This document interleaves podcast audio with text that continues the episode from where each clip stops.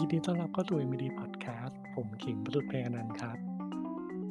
ในปีที่ผ่านมาจนถึงถึงปัจจุบันเนี่ย ไม่เพียงแค่คนที่ลำบากครับ ระดับอุตสาหกรรมอย่างของสหรัฐเนี่ย ไม่ว่าจะเป็นอุตสาหกรรมด้านการผลิตการรถยนต์ หรืออุตสาหกรรมเกี่ยวกับทางด้านเทคโนโลยี ผลิตเทคโนโลยีเป็นต้นนะครับ ก็ได้รับผลกระทบเช่นกัน ผลกระทบที่ว่านี่คืออะไรล่ะครับ มันคือปัญหามาจากการขาดแคลนชิปในการผลิตครับ พูดง่ายคือไม่มีวัตถุดิบในการผลิตของนั่นเอง ต้นตอเกิดมาจากอะไรเหรอต้นตอมันเริ่มมาจากการแพร่ระบาดของโควิดตั้งแต่ปี 2563 ที่ผ่านมาหรือปีที่แล้วนะครับทำให้โรงงานผลิตชิปทั่วโลกเนี่ยเขาต้องปิดการผลิตชั่วคราว เมื่อปิดปิดการผลิตเนี่ยปริมาณชิปที่อยู่ในตลาดโลกเนี่ยก็น้อยลง ซึ่งมันสวนทางกับความต้องการครับ ความต้องการที่จะใช้ในชิปที่จะใช้ในรถยนต์ ชิปที่จะใช้ในเครื่องเล่น ไม่ว่าจะเป็น PlayStation หรือสมาร์ทโฟน อุปกรณ์คอมพิวเตอร์ ไปจนถึงเครื่องใช้ไฟฟ้าทั้งของครัวเรือนแล้วก็ภาคอุตสาหกรรมแต่พวกนี้ครับต้องใช้ชิปกันทั้งหมด ถามโควิดเป็นสาเหตุเดียวจริง ๆ หรือเปล่าคำตอบก็คือก็ไม่ครับ เพราะว่าก็มีข้อมูลมาจากทางของคุณมาร์คหลิว ประธานของไต้หวันครับ ประธานบริษัท TSMC ย่อสั้นๆครับ TSMC เนี่ยเป็นผู้ผลิตเซมิคอนดักเตอร์ระดับแนวหน้าของโลกเลยก็ว่าได้ ซึ่งประธานนะครับเขาเปิดเผยกับสำนักข่าวบลูมเบิร์กว่า ความตึงเครียดทางการค้าระหว่างสหรัฐกับจีนเนี่ยมันส่งผลให้เกิดการภาวะการขาดแคลนชิปนี้เองครับเขาบอกว่า การอาการขัดแย้งทางการค้าของสหรัฐกับจีนเนี่ยมันปรับเปลี่ยนมันไปส่งผลต่อห่วงโซ่อุปทาน หรือพูดง่ายๆคือ demand กับ supply นะถ้าพูดให้ภาษาบ้านๆของเราเข้าใจทำให้บางบริษัทเนี่ยเร่งที่จะอยากที่จะใช้ผลิตขอโทษครับ อยากที่จะ demand ชิปเพิ่มขึ้นบ้าง บริษัทบางบริษัทเนี่ยลด demand บ้าง แต่ส่วนใหญ่เนี่ยก็จะเพิ่มการ demand กันทั้งนั้น และจากจุดเริ่มต้นปัญหาการขาดแคลนชิปเหล่านี้แหละครับ มันจึงเริ่มนำไปสู่การแข่งแย่งชิปกัน การแข่งแย่งชิปเนี่ยก็ไม่ใช่ไม่ใช่จากอุตสาหกรรมอะไรเลยครับ แข่งแย่งกันระหว่างอุตสาหกรรมรถยนต์และอุตสาหกรรมเกี่ยวกับเทคโนโลยี เดี๋ยวขอผมขอลองยกตัวอย่างหน่อยแล้วกันเพื่อให้เข้าใจภาพรวมของการแข่งแข่งแย่งนี้ให้มากขึ้น ยกตัวอย่างครับ อย่างค่ายรถยนต์อย่างของ General Motors หรือย่อเรียกชื่อชื่อย่อว่า GM ของสหรัฐเนี่ยเขาเหมือนกับว่าได้รับผลกระทบหนักมากที่สุดเลย เพราะว่าสถานการณ์ของเขาเป็นอย่างนี้ครับ เนื่องจากว่าผู้ผลิตเซมิคอนดักเตอร์หรือผู้ผลิตที่จะผู้หรือผู้ผลิตชิปนะครับ ตัดสินใจที่จะขายชิปให้บริษัทเทคโนโลยีมากกว่าที่จะขายชิปให้บริษัทรถยนต์ซะอีก เพราะว่า สาเหตุก็มาจากว่าบริษัทเทคโนโลยีเนี่ยมีการสั่งชิปจำนวนมากกว่า ให้กำไรมากกว่า แล้วก็ยิ่งไปกว่านั้นปัญหาหลักเลยก็คือเซ็นสัญญาระยะยาวกันด้วยครับ เพราะฉะนั้นเนี่ยหมายความว่าถ้าอุตสาหกรรมรถยนต์อยากจะได้เนี่ยก็อาจจะต้องได้มาในราคาแพง หรือไม่ก็ต้องต่อคิวรอนานกันเลยทีเดียว ซึ่งอย่างของซึ่งปัญหาเหล่านี้ครับที่เกิดขึ้นในสหรัฐเนี่ยทำให้ บริษัท GM เนี่ยต้องปิดโรงงานผลิตรถยนต์ชั่วคราวเนี่ยไปจนถึง 3 แห่งเลยทีเดียว ปิดแค่ชั่วคราวนะครับ พร้อมระบุว่า หากสถานการณ์ตอบเป็นต่อไปเช่นนี้นะครับ ก็อาจจะ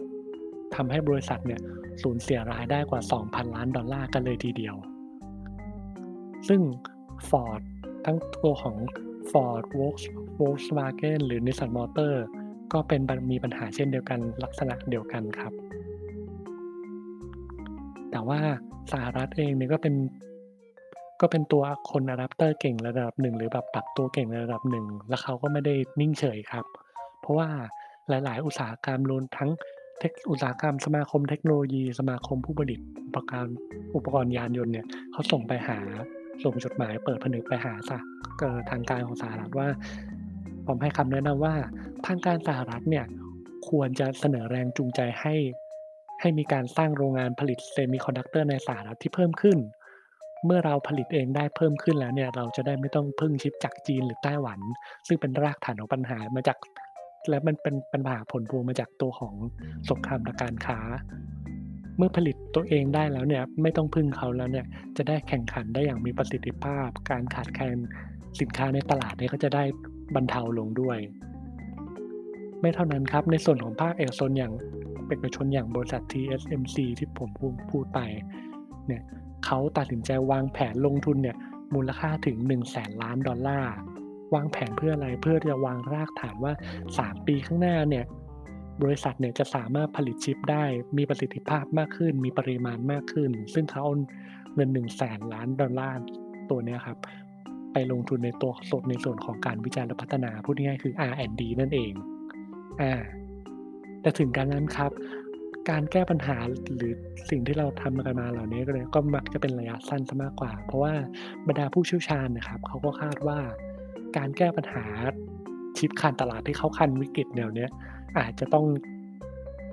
กินพูดง่ายๆคือกินระยะเวลายืดเยื้อเนี่ยไปจนถึง 2 ปีกว่าเลย กว่าโรงงานผลิตชิปเนี่ยจะสามารถป้อนชิปมาในเข้าไปในตลาดได้อย่างสมบูรณ์หรือได้อย่าง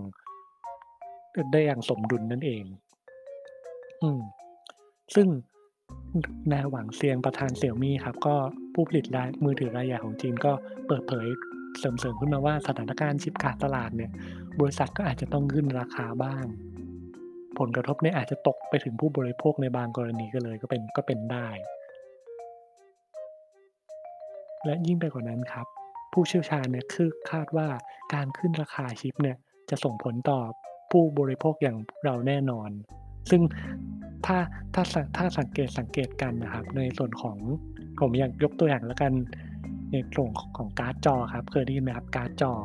ในส่วนพวก NVIDIA หรือ AMD ยี่สองยี่ห้อนี้เนี่ยในช่วงปีที่ผ่านมาครับ ปกติแล้วเนี่ยอย่างอย่างรุ่นธรรมดาทั่วไปประมาณราคาปกติจะอยู่ที่ 20,000กว่าบาท แต่ว่าหลังจากที่เกิดภาวะ ของผลิตการ์ดจอออกมาไม่ได้ผลิตอะไรออกมาไม่ได้ ผมพบว่า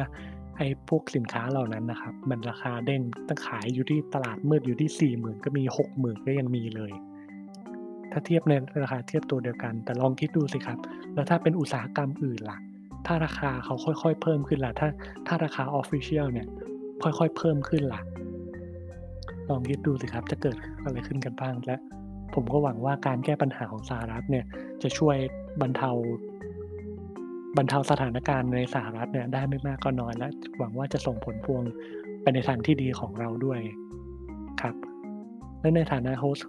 ผมก็หมดหน้าที่แต่เพียงเท่านี้ครับและหวังว่าข่าวสารที่ผมมาสื่อมาอัปเดตในวันนี้เนี่ยจะเป็นประโยชน์ไม่มากก็น้อยนะครับสำหรับวันนี้สวัสดีครับ